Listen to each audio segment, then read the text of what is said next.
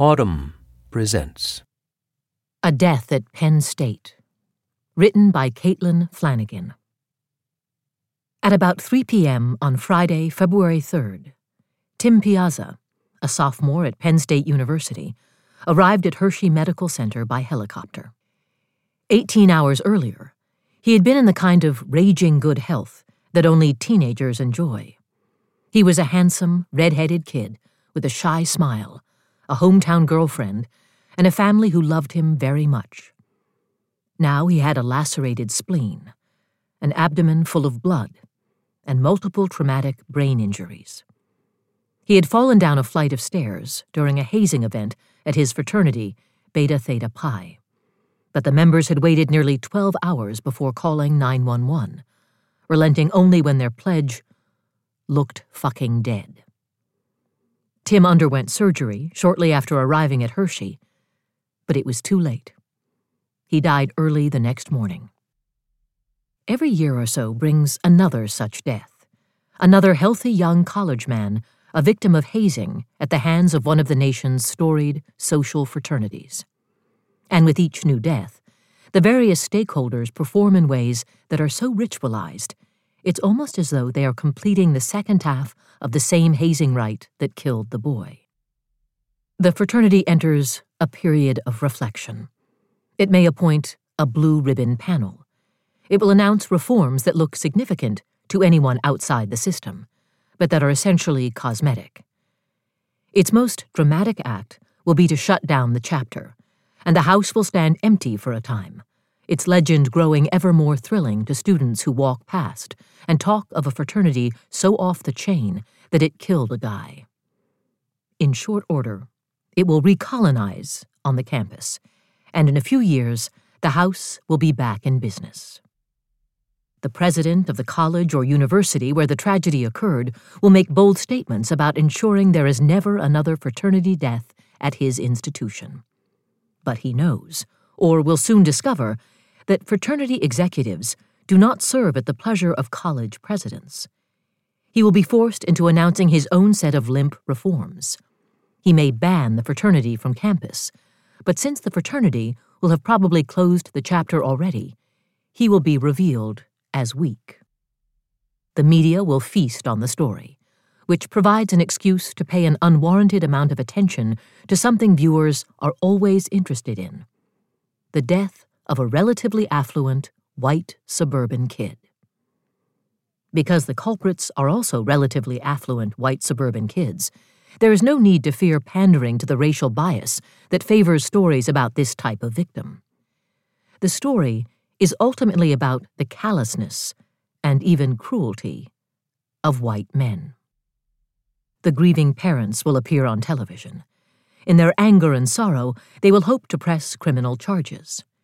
Usually, they will also sue the fraternity, at which point they will discover how thoroughly these organizations have indemnified themselves against culpability in such deaths. The parents will try to turn their grief into meaningful purpose, but they will discover how intractable a system they are up against, and how draining the process of chipping away at it is.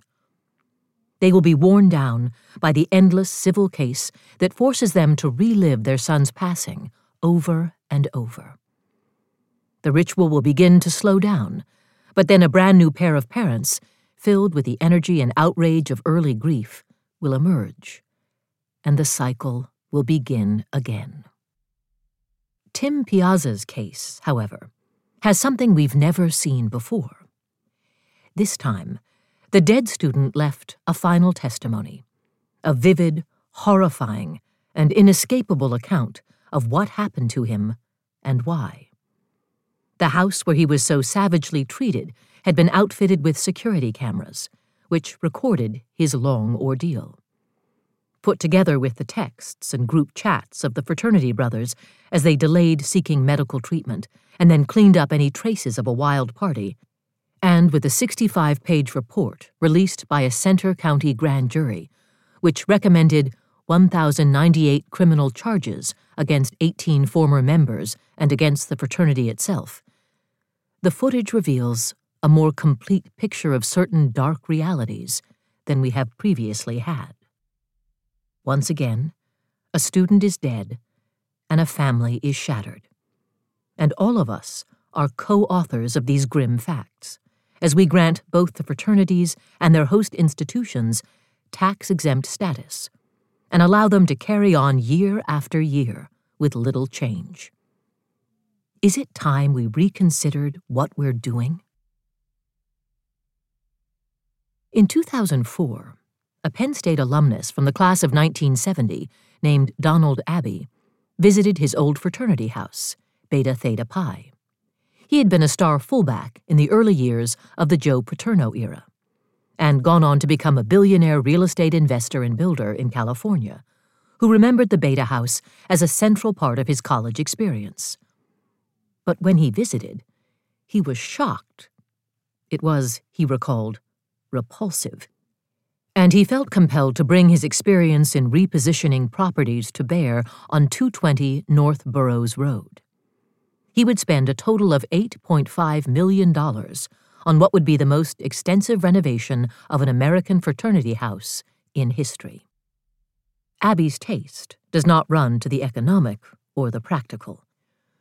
One of the mansions he built for himself in California, in the San Gabriel Valley, has an underground firing range, a million gallon, temperature controlled trout pond, an oak paneled elevator, and Venetian plaster masterpieces throughout. Similarly, his vision for the refurbished Beta House was like something out of a movie about college. Exterior the frat where the rich bastards live. The bathrooms had heated floors. The two kitchens had copper ceilings. The tables were hand carved mahogany imported from Colombia. At the entrances were biometric fingerprint scanners. Abbey seems not to have considered why the house might have become so repulsive in the first place. A simple trip through the archives of the Daily Collegian might have revealed to him that the Alpha Upsilon chapter of Beta Theta Pi was hardly the Garrick Club. This was an outfit in which a warm day might bring the sight of a brother sitting, with his pants pulled down, on the edge of a balcony, while a pledge stood on the ground below, his hands raised as though to catch the other man's feces. At the very least, this might not have been the crowd for anything requiring a fingerprint. The renovations were largely complete by the winter of 2007, and almost immediately the members began to trash the house. Abbey was justly furious, and at some point he had at least 14 security cameras installed throughout the public rooms, an astonishing and perhaps unprecedented step. The cameras were in no way secret, and yet the brothers continued to engage in a variety of forbidden acts, including hazing, in clear view of them. In late January 2009, the National Fraternity put the chapter on probation. But the young men continued to break the rules. A few weeks later, the chapter's probation was converted to the more serious interim suspension. Incredibly, with the pressure on and the cameras still recording, the behavior continued. By the end of February, the chapter had been disbanded. The public often interprets the closing of a fraternity as a decisive action. In fact, it is really more of a reopening under new management kind of process. The national organization grooms a new set of brothers, a colony, and trains them carefully so that the bad behavior of the previous group will not be replicated. The first few years typically go very well. Indeed, not two years after the Penn State chapter of Beta Theta Pi reopened in the fall of 2010, it won a Sisson Award, one of the highest honors the national fraternity can confer. But just as typically, the chapter reverts to its previous behavior. Alumni visit their old house and explain how things ought to be done. Private Facebook groups and GroupMe chats are initiated among brothers of different chapters, and information about secret hazing rituals is exchanged. This time, when the brothers of the newly reconstituted Beta chapter reverted to type and started hazing, the national organization did not intervene. I wanted to learn more about the cameras and also about something called the Shep test. So in June, I called the North American Interfraternity Conference, the trade association for social fraternities, which is located in Carmel, Indiana. I asked to schedule an interview with the CEO, Judd Horras, who was also a beta, a former assistant secretary of the fraternity's national organization, and someone who had been intimately involved in the disbanding and recolonization of the Penn State chapter. In 1998, a year after Tim Piazza was born, Beta Theta Pi launched something it called Men of Principle, intended to be a culture reversing initiative. What culture was it seeking to reverse? This was best answered in the four planks of the campaign. The first was administrative create a five person trained and active advisory team. The other three were the crux of the matter commit to a 100% hazing free pledge program, institute alcohol free recruitment, and eliminate the SHEP test, which it described as the rogue national test. The last one caught my attention, so I Googled around to find out what it was. Most fraternity secrets, their handshakes and members' manuals and rituals, have gone the way of everything else in the time of the Internet, and even those customs that members want to hide aren't too hard to track down. But there really wasn't anything at all about the SHEP test. Except for this from the National Beta Organization. Some chapters conduct the SHEP test. If Francis W. Shepardson, Denison 1882, one of the greatest leaders in our great and good fraternity, knew that this practice was named after him, he would be disgraced. This act is in direct violation of our third principle and second and third obligations. It contradicts everything Beta Theta Pi stands for. It seemed to me, based on the fact that I could find nothing else about it, that the Shep test had truly been eliminated. Or so I thought, until I read the grand jury's presentment of the Piazza case. Text messages from members' cell phones had been entered into evidence and included this exchange between two brothers at the time of the fall 2016 initiation. Tori. Setting what up? Casey. Like the Shep test and the fake branding. Tori. Oh. Casey. I in charge of administering the Shep test. Tori. What happens first? Casey fake branding. And from the next night. Casey. It's starting. We have them wait in the boiler room after the Shep test until we set up paddling. As people have since explained it to me, the Shep test itself is little more than a quiz about Beta Theta Pi history, but it's one part of a night of mind games and physical punishments. A former beta told me that pledges were held down on a table as a red hot poker was brought close to their bare feet, and they were told they were going to be branded. With pillowcases over their heads, they were paddled, leaving bruises and, on at least one occasion, breaking the skin. They were forced to eat and drink disgusting things, denied sleep, and terrorized in a variety of other ways. Judd Horras called me back and proposed something surprising. He would fly to Los Angeles for a day to meet with me in the lobby of an airport hotel. I said it was a pity to come all that way and not see the beach. So I would pick him up and take him to breakfast at Hermosa Beach, where he couldn't shake me if my questions got too difficult. He was coming out to show that he had nothing to hide, but I knew he was not prepared for the hardest question I had for him, which I would return to over and over again. Why hadn't Beta Theta Pi taken the simple, obvious steps that would have saved Tim Piazza's life? Judd Horras is a young man with a wife and a small son and daughter, and if Tim Piazza were alive and well, if he'd gone home to his apartment that night, plastered but with a story to tell, I would have fully enjoyed my time with him. He grew up in Ames, Iowa, and spent summers working on a farm. Rare for fraternity members who are more often suburban kids of relative affluence. His parents divorced, and he lived with his father and brother. By his own estimation, he made mistakes in high school. When he began at Iowa State, he was a lost young man, arrogant, and insecure. But Beta Theta Pi turned his life around. He learned, via, of all things, a college fraternity, how to exert self control. Mentors, among them Senator Dick Lugar, Iowan and Beta, who brought him to Washington as an intern the summer before his senior year, took him under their wing, and Horras's gratitude to these men is immense. He loves his fraternity the way some men love their church or their country. Horace was eager to walk me through a list of talking points that he had written on a yellow legal pad during his flight. He wanted me to understand that changes were coming to the fraternity industry, that the wild drinking could not go on indefinitely. In many regards, our conversation was like other such conversations I've had with fraternity executives over the years.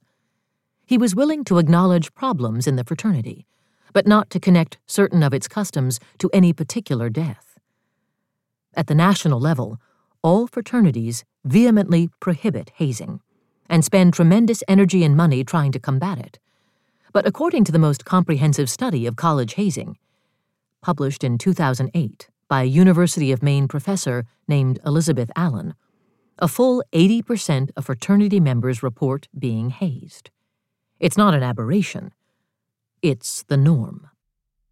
I asked Horras why no one at Beta Theta Pi had done anything about all the bad behavior those cameras must have recorded over the years since the reopening of the chapter. He said that no one could be expected to watch every single minute of film. He said that at some point, you have to trust young men to make the right decisions. What Beta Theta Pi had done for him as a young man, he suggested, was allow him to make some poor decisions until he started to turn around and become the man he wanted to be. Giving members the freedom to do that was part of what the fraternity was about. If they screwed up and got caught, well, that was on them.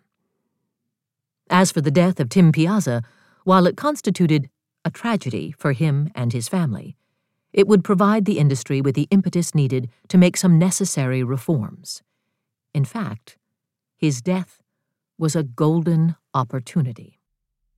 Then I asked Horras about the Shep test and why it endured, despite the effort that had gone into eradicating it.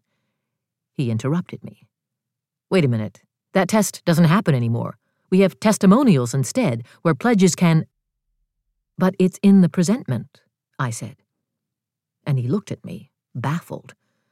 One kid asks where the pledges were, and the other one says they're waiting in the boiler room after the Shep test. It was clear in that moment and as he affirmed in a later email, that Horras hadn't read the presentment very closely. In my notebook, I wrote, Long pause. Long pause. Long pause. Finally, he said, with consummate feeling, I'm fucking mad that that stuff is going on. And then I realized why Horras was able to see the torture and death of a 19 year old kid as a golden opportunity. He didn't really know that much about it. I started to ask him another question, but for a few moments he seemed lost. Am I just fighting for a bunch of idiots? he asked. I visited Jim and Evelyn Piazza on a lush New Jersey evening in July, when a summer rain was falling on the wide lawns and large houses of their neighborhood in Hunterdon County, one of the wealthiest areas in the United States. Jim and Evelyn, who are both accountants, had been at work. Jim is tall and balding and was still dressed for the office, in shirt sleeves and trousers. Evelyn, who is petite and has long ringleted hair, a lighter shade of red than Tim's, was in shorts and a t shirt. Their house, where Tim had grown up since the age of six months, was silent and immaculate. We sat around their kitchen table with bottles of cold water and talked. A fraternity death is, in some ways, like any other traumatic death of a young person. There is the horrifying telephone call, the race to the hospital, the stunned inability to comprehend basic information. During cell phone calls on the two hour drive, the doctor kept telling Evelyn that her son was a very sick boy. But a fraternity death also brings multiple other levels of shock. The young person was killed because of something his friends did to him. His own university quickly backs away from any responsibility for his death. His parents become pariahs to the other members' parents as they seek justice for their lost son.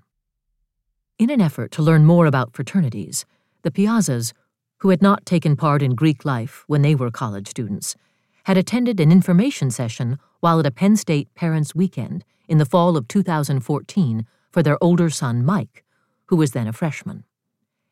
Evelyn recalled that a university official told the crowd of parents that there was no hazing at the university. An uncomfortable silence followed, until one by one, parents informed the man that their sons were currently being hazed. When I tried to confirm this incident with Penn State, the university denied, in a series of baffling phone calls and emails, that it could have happened. We don't doubt the Piazza's sincerity, one of the exchanges begins, before heaping doubt on their assertion. I brought up all of this at the Piazza's table. We got a letter from another parent who was there, Jim said. He remembered it just the way we did. I now have a copy of that letter and have spoken with the parent who wrote it. The account verifies everything the Piazzas remember and identifies the man who made the remarks as the university's then head of Greek life, Roy Baker. This is what the past nine months have been like for the Piazzas as they try to get justice for their son. Simple requests for information and action on their part, the strangled responses of a massive, inelegant, and transparently self protecting bureaucracy in reply. When Jim Piazza met with Penn State President Eric Barron a week after Tim's death, he slid the program from his son's funeral across the desk since no one had the time to come, he said. The Piazzas are still easily unraveled by memories of their son. When I asked whether a spare car in the driveway had been Tim's, Jim said yes, and then suddenly struggled for composure. He had driven it back to the house after Tim's death. Evelyn told me about a time, not long before Tim died, when the two of them were alone in the house at dinner time and he suggested that they go to a restaurant. They did, and they had a typically fun time together. When the check came, Tim reached over and picked it up. I thought he was kidding around, Evelyn told me, but he said, I think I can afford to take my mother out to dinner. The Piazzas and I talked for close to an hour. As they walked me out, I thought of the Catholic funeral that Evelyn had so carefully planned for her son, and the grace with which both had withstood this horror. You must have a very strong faith, I said. And Jim winced a little and glanced at his wife. They stole my son, she said, and they stole my faith. Jim opened the front door for me. It was full night now, and the rain had stopped. The leaves and grass were wet, and soft lights illuminated the trees. I walked out onto the porch and then Jim took a sudden step toward me. I thought he was going to ask me something, or tell me one last thing. Be careful on the street, he said.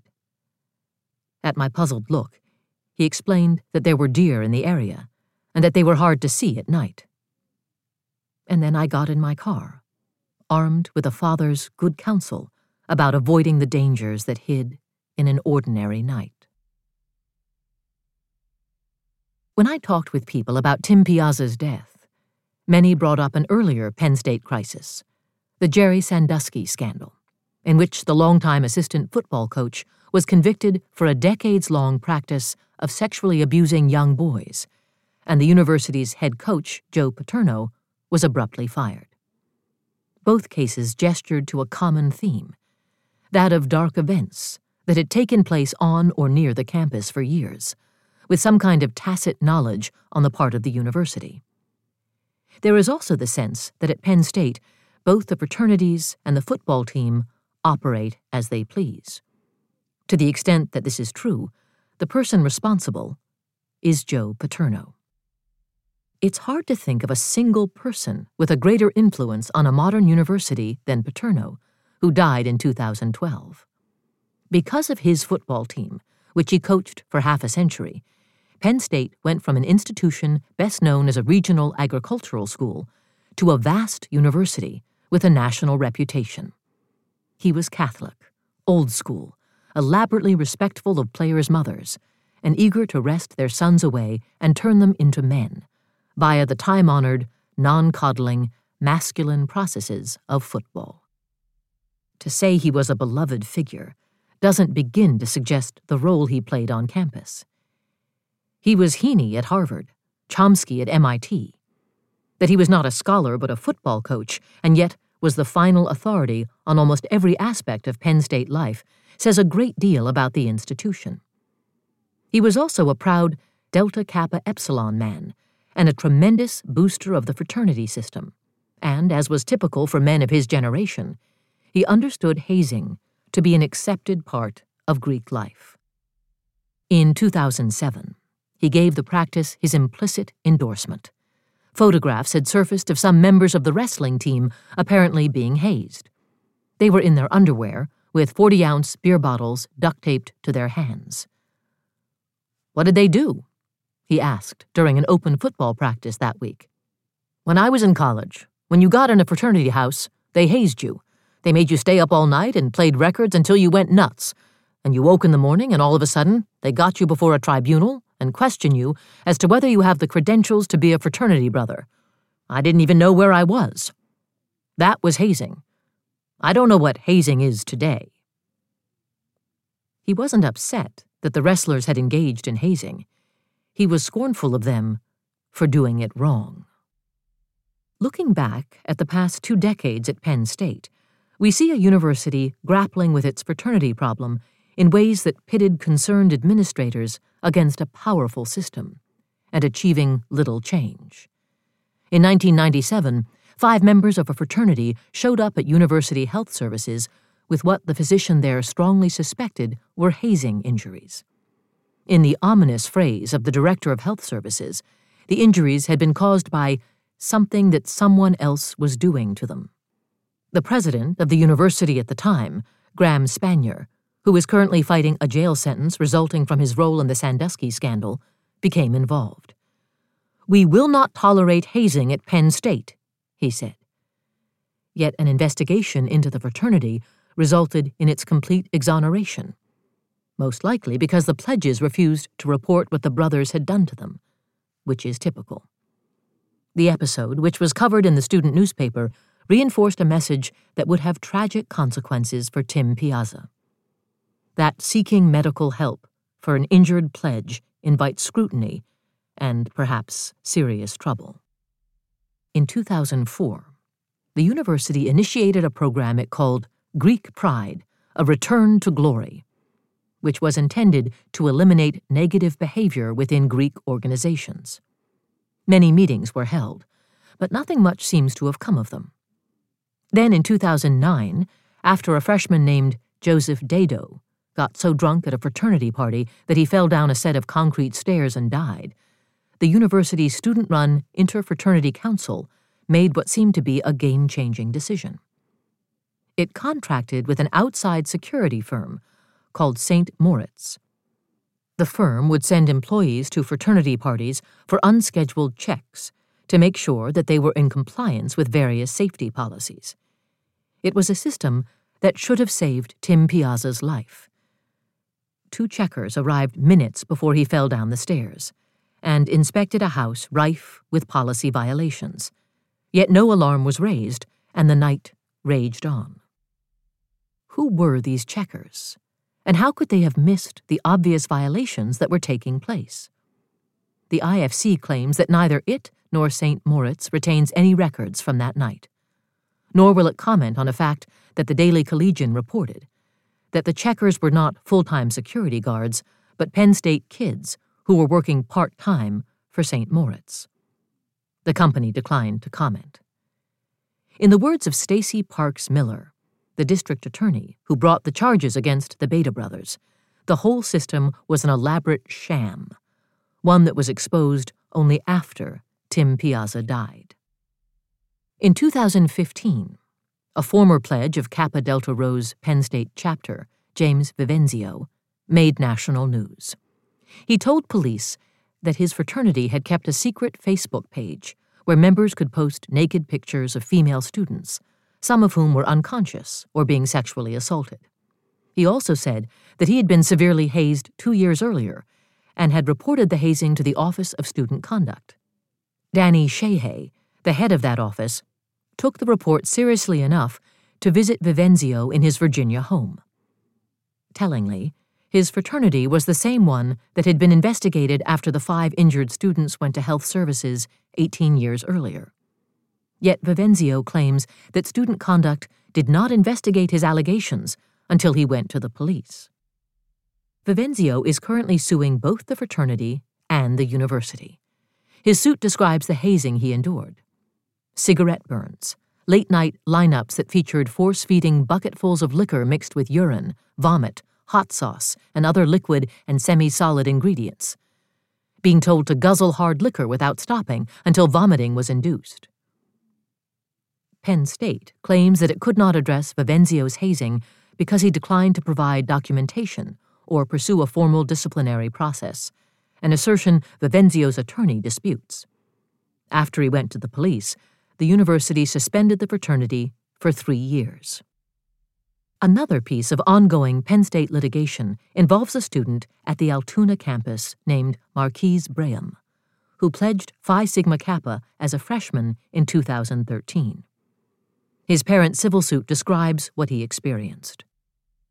Among other things, being forced to consume gross amounts of alcohol, chug bottles of Listerine, swallow live fish, fight fellow pledges, being burned with candle wax, deprived of sleep for 89 hours, locked in a room with other pledges, alcohol, and a trash can to catch their vomit, having a gun held to his head, and being forced to kill, gut, and skin animals. Braham had texted with his residence hall advisor, a young woman, desperately seeking help and understanding what was happening to him, but she only endorsed the system. Yes, it will get worse, she wrote. I'm sorry to say, ha ha ha, but it will. He made it through the hazing, but the next semester he was expected to haze other pledges, which broke him. He went home to New York for spring break, saying that he needed to see a priest. At lunch with his mother, the day before he was to return, he excused himself from the table, climbed to the top of a nearby building, and jumped to his death. A grand jury found no link between his death and the hazing he had endured. Penn State suspended Phi Sigma Kappa's charter for six years.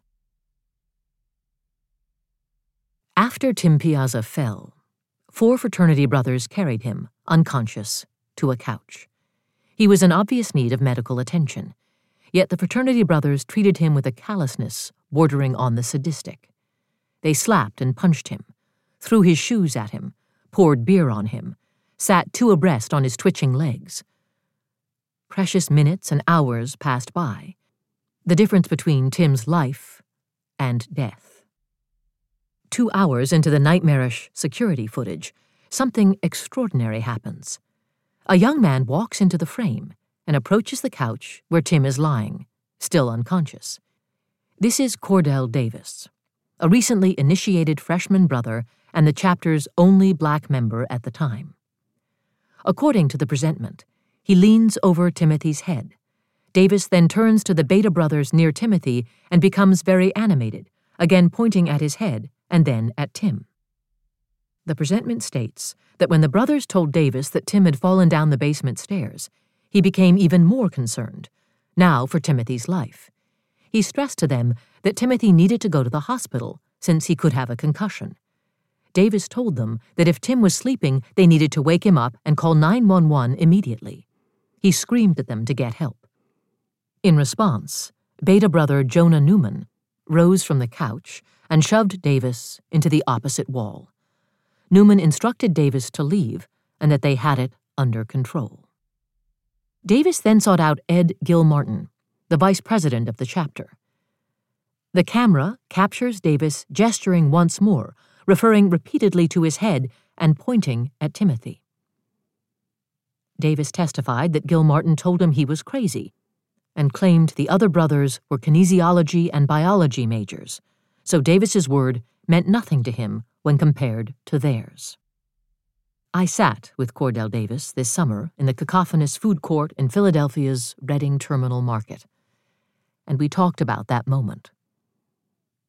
They made you doubt yourself, I said, and in as pure an expression of teenage male anguish as I've ever seen, tears welling in his eyes, he said, Like I've doubted myself my whole life. Cordell was born to a 16 year old single mother in Reading, Pennsylvania and was removed from her care and placed in two successive foster homes. At age three, he was adopted by a white couple who had already adopted nine year old white twins from foster care, and who would adopt a black infant the next year. They divorced soon after that, at which point family life was further complicated by frequent moves and the eventual introduction of new step parents and step siblings. Cordell attended a majority white high school where he made good friends and had many caring teachers, and where he found a mentor in the football coach. Yet he also says that he was hazed as a freshman on that team, including by an older white player who beat him in front of others, and that he was called a racist nickname by his teammates. When the nickname came to the attention of a teacher and his coach, the other players claimed that it was meant to be affectionate. After all that, I asked him, why would you join an all white fraternity with these privileged kids?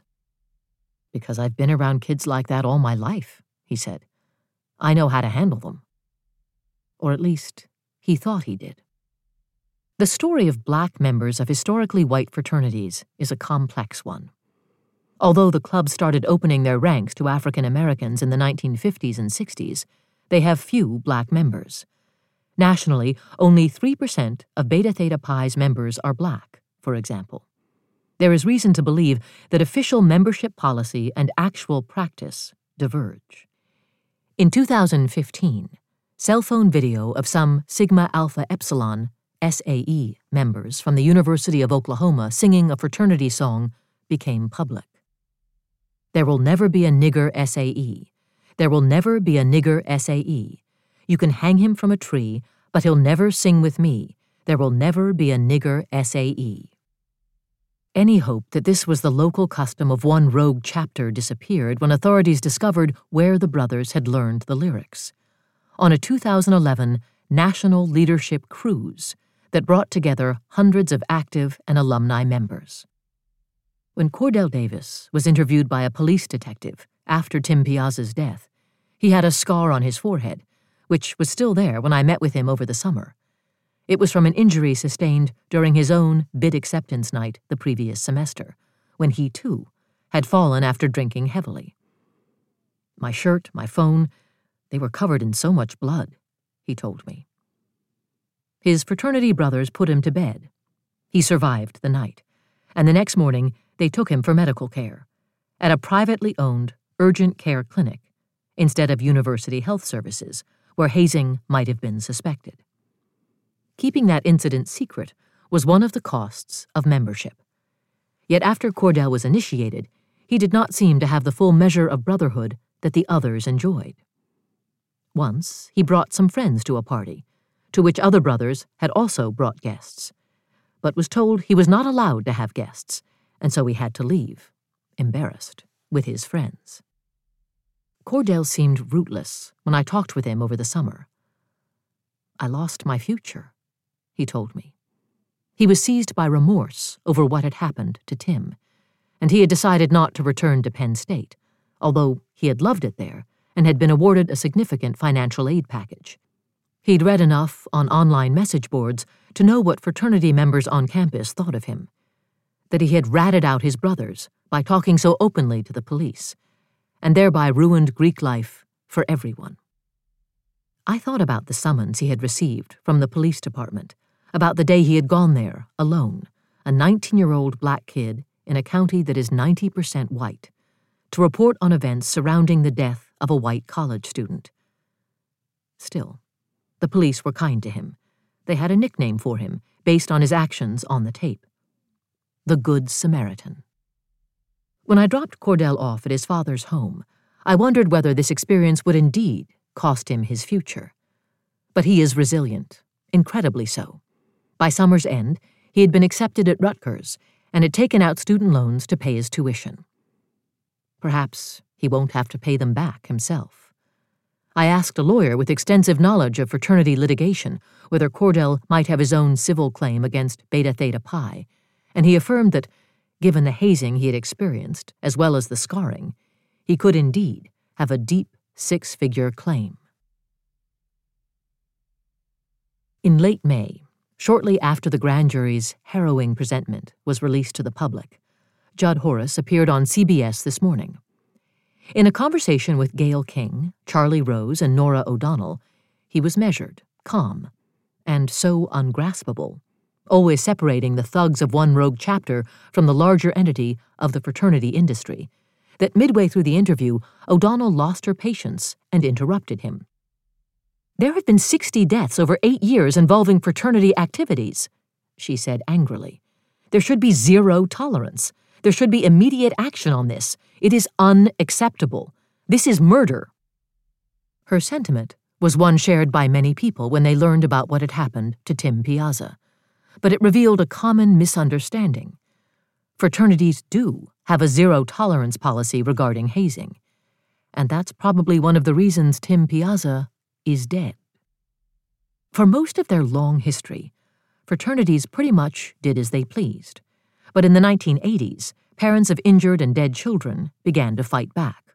They sued the organizations and began to recover huge sums in damages. Insurance companies dropped fraternities en masse. Because of this crisis, the modern fraternity industry was born, one that is essentially self insured, with fraternities pooling their money to create a fund from which damages are paid. The executives realized that even if they couldn't change members' behavior, they had to indemnify themselves against it, which they did by creating an incredibly strict set of rules, named for a term of art in the insurance industry risk management policies.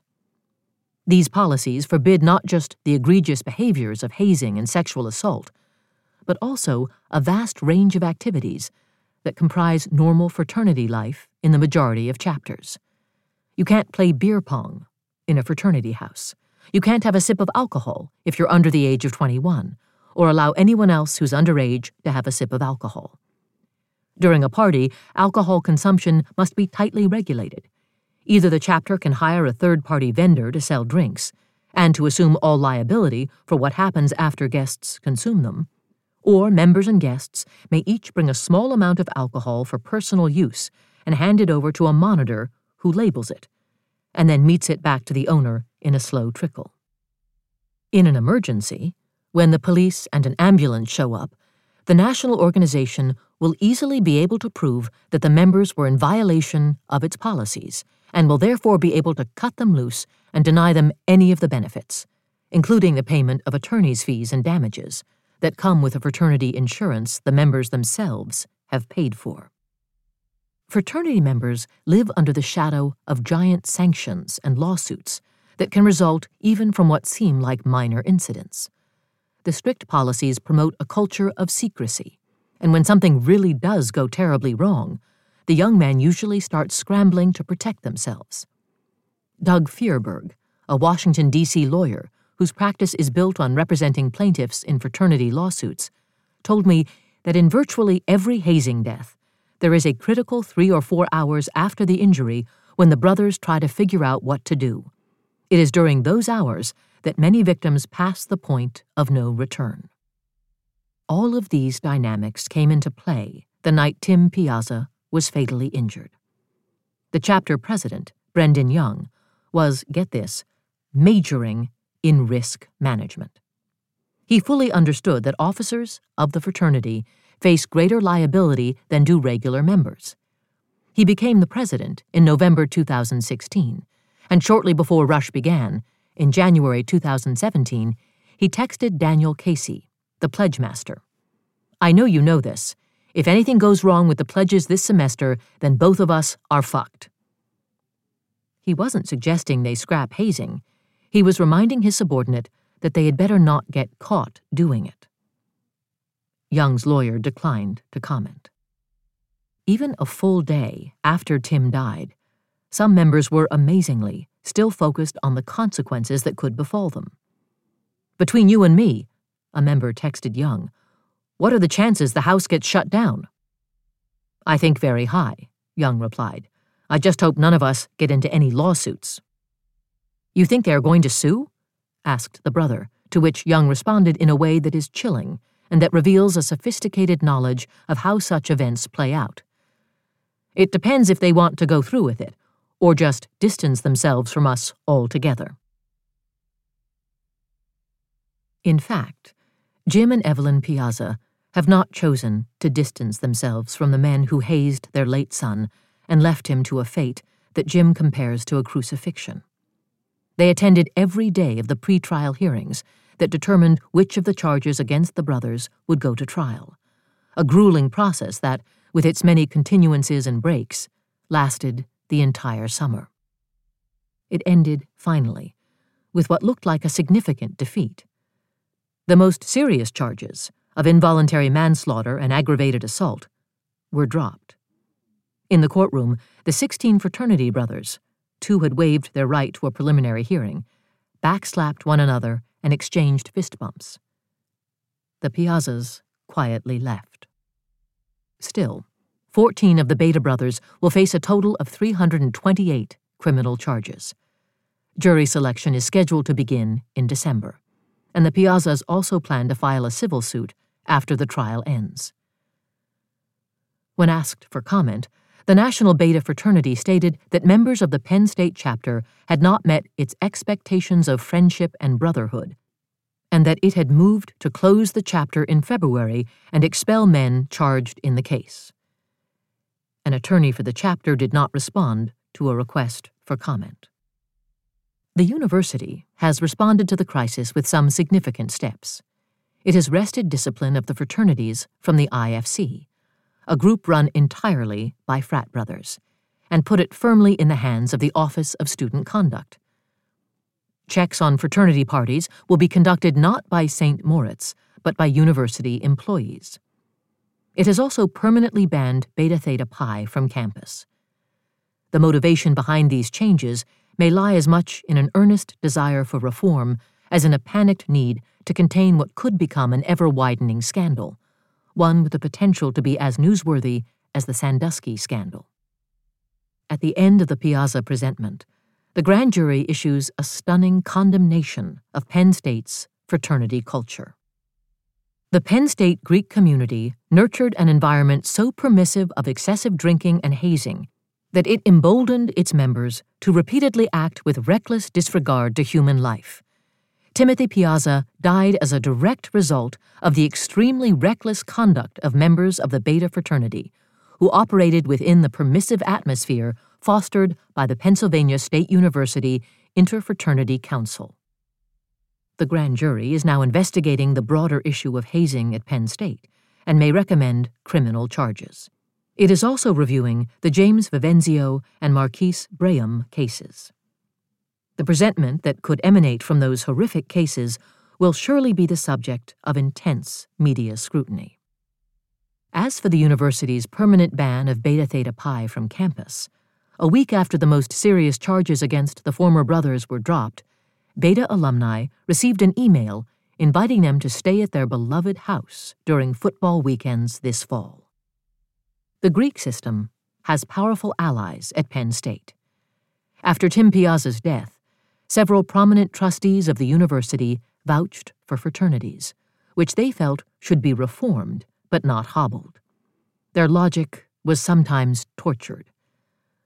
William Oldsey told the Philadelphia Inquirer in May that the story of Tim Piazza, whose parents he pitied mightily, offered not an indictment, but an endorsement of Greek life. This is a good enough system that it attracted a kid of the high caliber and character of Tim Piazza. So let us now imagine all the forces arrayed against 19 year old Tim Piazza as he gets dressed in his jacket and tie, preparing to go to his new chapter house and accept the bid the brothers have offered him. He is up against a university that has allowed hazing to go on for decades. A fraternity chapter that has hazed pledge classes at least twice in the previous 12 months a set of rules that so harshly punishes hazing that the brothers will think it better to take a chance with his life than to face the consequences of having made him get drunk. And a checking system provided by a security firm that is, in many regards, a sham. He thinks he is going to join a club that his college endorses, and that is true. But it is also true that he is setting off to get jumped by a gang. And he won't survive. So here is Tim, reaching for his good jacket, in a closet that his mother will soon visit to select the clothes he will wear in his coffin. A little bit excited and a little bit nervous. They're going to get me fucked up, he texts his girlfriend, and then he pulls closed the door of his college apartment for the last time. He has been told to show up at exactly 907. Inside, the 14 pledges are lined up, each with his right hand on the right shoulder of the one in front of him, and taken into the living room, where they are welcomed into the fraternity with songs and skits.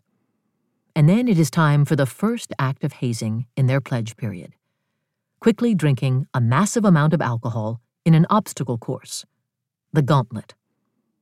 Court documents and the security footage provide excruciating detail about what comes next.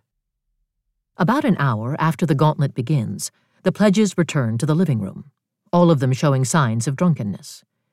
At 10:40, Tim appears on one of the security cameras, assisted by one of the brothers. The forensic pathologist will later describe his level of intoxication at this point as stuporous. He is staggering, hunched over, and he sits down heavily on the couch and doesn't want to get up. But the brother encourages him to stand and walks him through the dining room and kitchen and back to the living room, where he sits down again on the couch. And then, Tim tries to do something that could have saved his life. He stands up, uncertainly, and heads toward the front door. If he makes it through that door, he may get out to the street, may find a place to sit or lie down, may come to the attention of someone who can help him, at the very least, by getting him back to his apartment and away from the fraternity. He reaches the front door, but the mechanism to open it proves too complicated in his drunken state, so he turns around and staggers toward another door. Perhaps he is hoping that this door will be easier to open. Perhaps he is hoping that it also leads out of the fraternity house. But it is the door to the basement. And when he opens it, perhaps expecting his foot to land on level ground, he takes a catastrophic fall. On the security footage, a fraternity brother named Luke Visser points toward the stairs in an agitated way. Greg Rizzo clearly hears the fall and goes to the top of the steps to see what's happened. Later, he will tell the police that he saw Tim face down at the bottom of the steps. Jonah Neuman will tell the police that he saw Tim lying face down with his legs on the stairs. Rizzo sends a group text. Tim Piazza might actually be a problem. He fell 15 feet down a flight of steps, hair first, going to need help. Rizzo, who was not charged with any crimes, told the police that he later advocated for calling an ambulance. Four of the brothers carry Tim up the stairs. By now, he has somehow lost his jacket and tie, and his white shirt has ridden up, revealing a strange, dark bruise on his torso. This is from his lacerated spleen, which has begun spilling blood into his abdomen. The brothers put him on a couch, and Rizzo performs a sternum rub, a test for consciousness used by EMTs. But Tim does not respond. Another brother throws beer in his face, but he does not respond. Someone throws his shoes at him, hard. Someone lifts his arm and it falls back, dead weight, to his chest. At this point, the brothers have performed a series of tests to determine whether Tim is merely drunk or seriously injured. He has failed all their tests. The next day, Tim's father will ask the surgeon who delivers the terrible news of Tim's prognosis whether the outcome would have been different if Tim had gotten help earlier, and the surgeon will say, unequivocally, that yes, it would have been different. That earlier is right now, while Tim is lying here, unresponsive to the sternum rub, the beer poured on him, the dropped arm. A brother named Ryan Foster rolls Tim on his side, but has to catch him because he almost rolls onto the floor. Jonah Neuman straps a backpack full of books to him to keep him from rolling over and aspirating vomit. Two brothers sit on Tim's legs to keep him from moving. This is the moment when Cordell Davis arrives and attempts to save Tim's life, only to be thrown against the wall by Neuman. Davis disappears from the video in search of an officer of the club. By now, Tim is thrashing and making weird movements, according to the grand jury presentment. Daniel Casey comes into the room, looks at Tim, and slaps him in the face three times. Tim does not respond. Two other brothers wrestle near the couch and end up slamming on top of Tim, whose spleen is still pouring blood into his abdomen. Tim begins to twitch and vomit. At this point, Joseph Ems appears frustrated by Tim, according to the grand jury. With an open hand, he strikes the unconscious boy hard, on the abdomen, where the bruise has bloomed. This blow may be one of the reasons the forensic pathologist will find that Tim's spleen was not just lacerated, but shattered. Ems was originally charged with recklessly endangering another person, but that charge, the only one brought against him, has been dropped. Still, Tim does not wake up. Forty five minutes later, Tim rolls onto the floor. The heavy backpack is still strapped to him. He rolls around, his legs moving. He attempts to stand up and manages to free himself from the backpack, which falls to the floor. But the effort is too much, and he falls backwards, banging his head on the hardwood floor. A fraternity member shakes him, gets no response, and walks away. At 3:46 in the morning, Tim is on the floor, curled up in the fetal position. At home in New Jersey, his parents are sleeping. Across campus, his older brother Mike has no idea that Tim is not safely in his bed. At 3:49 a.m., Tim wakes up and struggles to his knees, cradling his head in his hands. He falls again to the hardwood floor. An hour later, he manages to stand up and staggers toward the front door. But within seconds, he falls, head first, into an iron railing and then onto the floor. On some level, he must know I am dying. He stands once again and tries to get to the door. His only hope is to get out of this house, but he falls headfirst once again. At 5:08 a.m., Tim is on his knees, his wounded head buried in his hands. Around campus, people are beginning to wake up. The cafeteria workers are brewing coffee. Athletes are rising for early practices. It's cold and still dark, but the day is beginning. Tim is dying inside the Beta House, steps away from the door he has been trying all night to open. Around seven o'clock, another pledge wanders into the living room, where Tim is now lying on the couch, groaning, and the pledge watches as he rolls off the couch and onto the floor, and again lifts himself to his knees and cradles his head in his hands, as if he had a really bad headache. The pledge lifts his cell phone records Tim's anguish on Snapchat, and then, while Tim is rocking back and forth on the floor, leaves the house. A few minutes later, Tim stands and staggers toward the basement steps and disappears from the camera's view.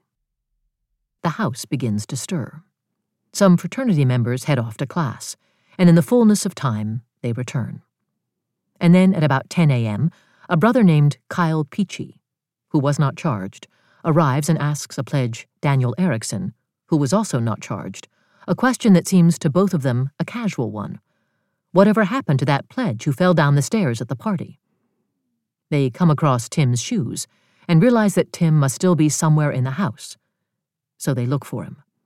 The search reveals him collapsed behind one of the bars in the basement. He is lying on his back, with his arms tight at his sides and his hands gripped in fists. His face is bloody and his breathing is labored. His eyes are half open. His skin is cold to the touch. He is unnaturally pale. Three men carry him upstairs and put him on the couch. But no one calls 911.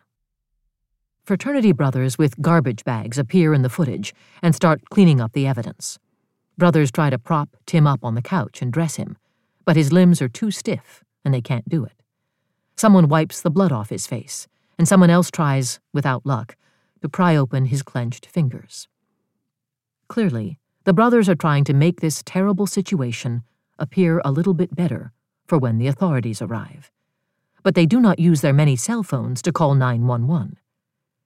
Instead, one brother uses his phone to do a series of internet searches for terms such as cold extremities in drunk person and binge drinking, alcohol, bruising or discoloration, cold feet and cold hands. Where is Tim right now, as his body lies on the couch? Are his soul and self still here, in the room, or have they already slipped away? He has put up a valiant, almost incredible fight for his life, but by now he has lost that fight. When he was a little boy, he used to make people laugh because he got so frustrated with board games. He didn't like playing those games with their rules and tricks. He loved sports and running and playing with his friends at the beach. But his body is cold now, his legs and arms unbending. Finally, at 10:48 a.m., a brother calls 911, perhaps realizing that it would be best to do so while the pledge is still technically alive, and Tim is delivered from the charnel house. Soon his parents will race toward him, and so will his frantic brother, who has been searching for him. They will be reunited for the few hours they have left with this red-headed boy they have loved so well. And at least it can be said that Tim did not die alone, or in the company of the men who tortured him. On February 7th, the Facebook page of the Beta Theta Pi National Organization will report that Tim Piazza, a sophomore at Penn State who had recently accepted an invitation to join the fraternity, has passed due to injuries sustained from an accidental fall in the chapter house. Flags at the fraternity's administrative offices in Oxford, Ohio, will fly at half mast for eight days, representative of the eight young men of Tim's same age who founded the fraternity. The Facebook post will encourage collegiate members around the country to conduct Beta's official burial service on Friday evening from 4 to 8 o'clock. And with those final rituals of the fraternity, Tim Piazza's 28 hour membership in Beta Theta Pi will come to an end. Rest in peace, Tim Piazza, ends the post. Rest in peace. If you enjoyed this production, find the best long form articles read aloud in the Autumn app, available now for iPhone.